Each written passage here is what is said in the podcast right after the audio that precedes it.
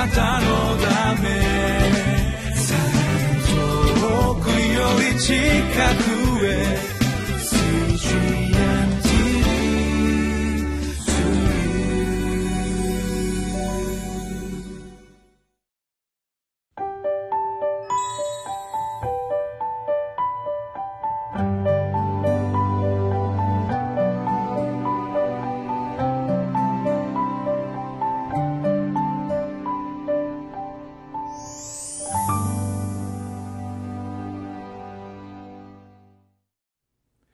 皆さんこんにちは。博多キリスト教会のサミ武と申します。今日は1月31日。タイトルは救いのメッセージが込められたイエス・キリストの啓示です。共に御言葉に耳を傾けてまいりましょう。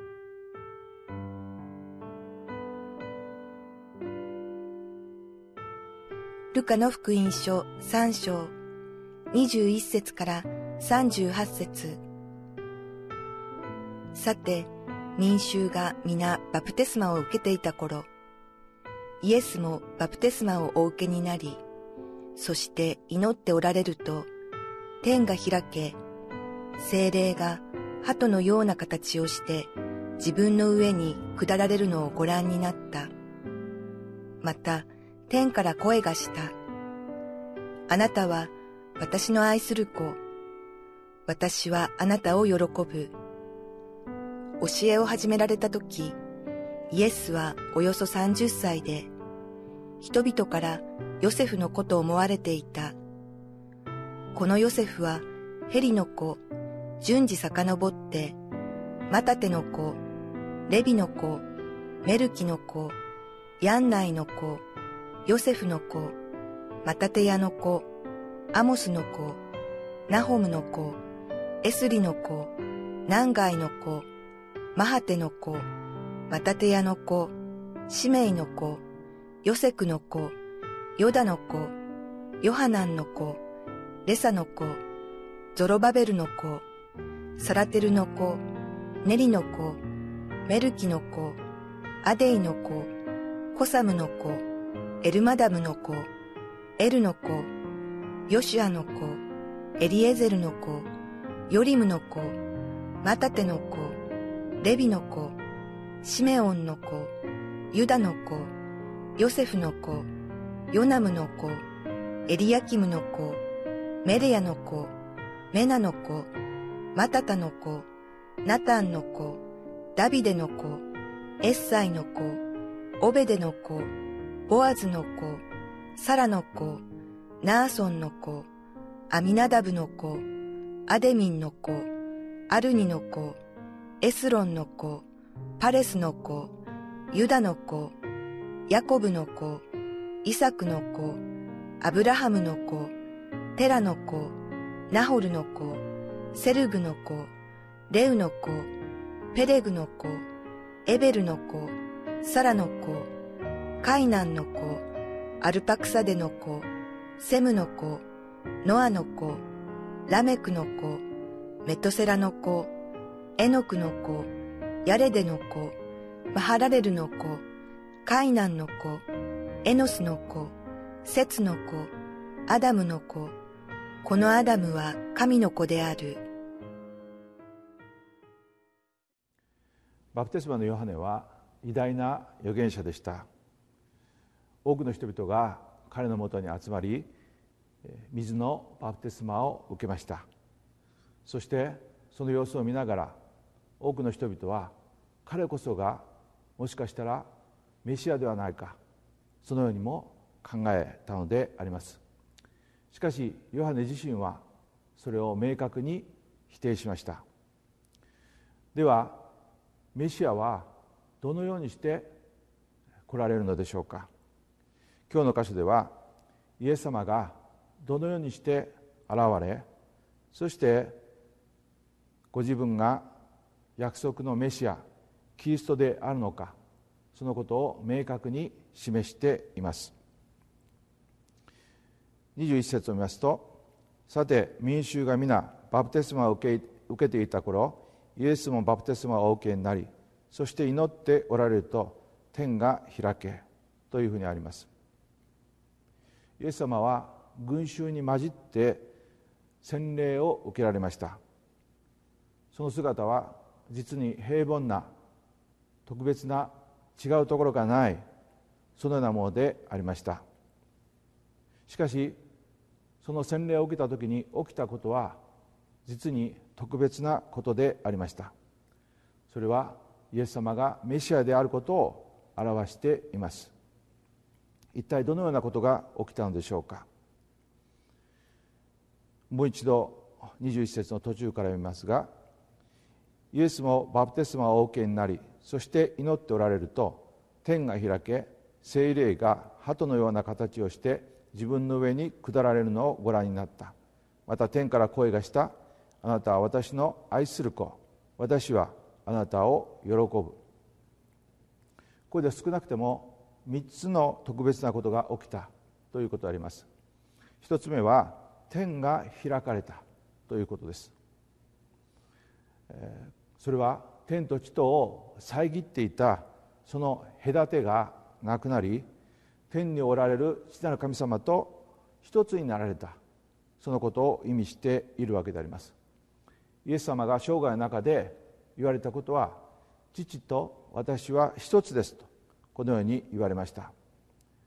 イエス様がこの地上でなされたことは父なる神様の御心と全く一致していたのであります。私たちもこの地上の歩みをしながらこの地上のことだけに目を向けて生きてはならないと思うんですね。天を見上げそして天が開かれるように祈る必要があります。その時に上から力が注がれ新しい道が開かれていきます。叩きなさい。そうすれば開かれますと言われました。私たち天を見上げて祈っていきたいと思います。二つ目にここで起きたことは精霊が鳩のように下られたということであります。イエス様はこの地上に平和の君としておいでになりました。それは罪の許しを得させるためにご自分の命を十字架上で差し出し与えることによって神様との和解人との和解を与えられたわけであります。その平和はその平和を鳩は象徴していると考えられます。しかしイエス様がこの地上に御霊を下される時にはその御霊は火として炎として下されたとあります。そのことは五巡節の時ペンテコステの時に実現しました。その炎は罪を焼き尽くす炎でありこの地の果てにまで福音を述べ伝えさせる力でありました。イエス様は御子なる神としてこの地上で働かれる時にはご自分お一人で単独でも働くことはできましたがいつもこの精霊様と共に働かれました。それはご自分にその力がないからではなく私たちに御霊によって歩むことのお手本を模範を示されたわけであります。私たちクリスチャン生活とはこれは御霊によって歩む生活であります。イエス様が私のうちにおられると言ってもなお自分の力で、え、頑張って生きていこう。そのような人生ではありません。私たちはこの御霊の助けと導きによって歩むことを学んでいかなければなりません。あなたは毎日この御霊に頼って歩んでおられるでしょうか。それとも、えー、以前と同じくなお肉の力によって頑張って生きていらっしゃるでしょうか。もう一つ三つ目に起きた特別なことというのは天から声がしたということであります。あなたは私の愛する子。私はあなたを喜ぶ。そのような声が聞こえてきました。すなわちこのイエス様が神様から愛された神の御子であるという証拠であります。そしてそのことは次の23節以下のこのイエス様の系図ここにも現れています。この系図にはさまざまな意味が込められていると思われますけれどもその中で一つのことだけをお明かししたいと思います。23節を見ます。教えを始められた時イエスはおよそ30歳で人々からヨセフの子と思われていた。このヨセフはヘリの子順次遡ってとこのように言われています。ここでヨセフの子と思われていたという表現がありますがこれは法的にはイエス様はヨセフの子でありましたが実際にはこのヨセフのヨセフによって身ごもられたその子ではなかったということであります。すなわちこのイエス様は御霊によってマリアから生まれたということ。であります。この点についてマタイの福音書の一章に書かれている啓示との違いに注目する必要があります。そこではこのヨセフはヤコブの子と書かれておりますけれどもしかしこの23節ではヘリの子と言われています。この違いは何でしょうか。この点についていくつかの学説があるようでありますが私が考えますには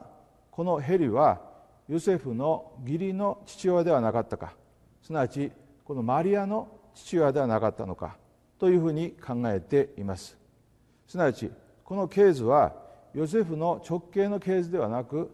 マリア自身の系図であった。ということであります。なぜそのように考えるのか。それはこのメシアが女の子孫から生まれる。そのように言われていることであります。創世記の3章の15節に「私はお前の子孫と女の子孫との間に敵意を置く。彼はお前の頭を踏み砕きお前は彼のかかとを噛みつく」そのように書かれています。そのことからイエス様があ女の子孫から生まれるということを見ることができます。とにかく私たち自身もその血統においてはユダヤ人ではありませんしこのダビデの子孫ではありませんけれどもこのイエス・キリストにあって神のことをせられてそしてその系図の中に入れられたということが考えられます。私たちも神様から愛された神様の子供であります。そのことのアイデンティティを持って私たち今日も喜びと感謝を持って歩んでいきたいと思います。